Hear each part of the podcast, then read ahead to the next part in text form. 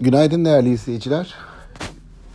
Dün borsanın seyrine baktığımızda genelde banka hisselerinin bir miktar satıcılı olduğunu, buna karşılık kur tarafındaki son dönem dinamiklerinden olumlu etkilenen ve hatta işte yatırımlar e, söz konusu olan otomotiv sektör hisselerinin ve e, bununla birlikte demir çelik sektör hisselerinin ise e, alıcılı olduğunu gördük ve bu endeksin yaklaşık yüzde bir kadar artmasına imkan sağladı.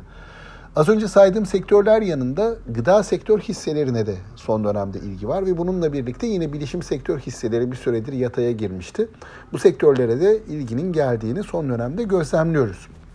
Yurt dışı piyasalara baktığımızda da yurt dışı piyasalarda Avrupa hisse senetlerinin özellikle bu Covid-19'un yeniden ortaya çıkıp e, ekonomiyi etkileyebileceği endişesiyle daha temkinli bir e, yön arayışı içerisinde.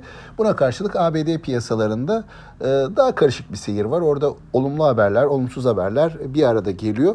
Dolayısıyla ABD piyasalarında da hafif artılar görmüş olduk dünkü borsa seyrinde.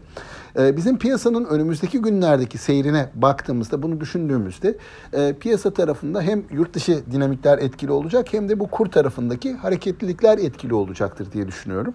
E, kur tarafındaki mevcut dinamiklerin devam etmesi, devam ediyor olacak e, olması ihtimali özellikle ihracatçı sektörleri döviz nakdi olan şirketleri ön plana çıkartıyor.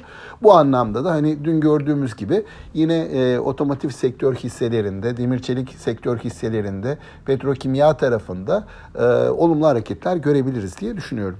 Şimdilik aktaracaklarım bunlar. Sağlıklı, bol bereketli, kazançlı günler dilerim. Yeniden görüşmek üzere.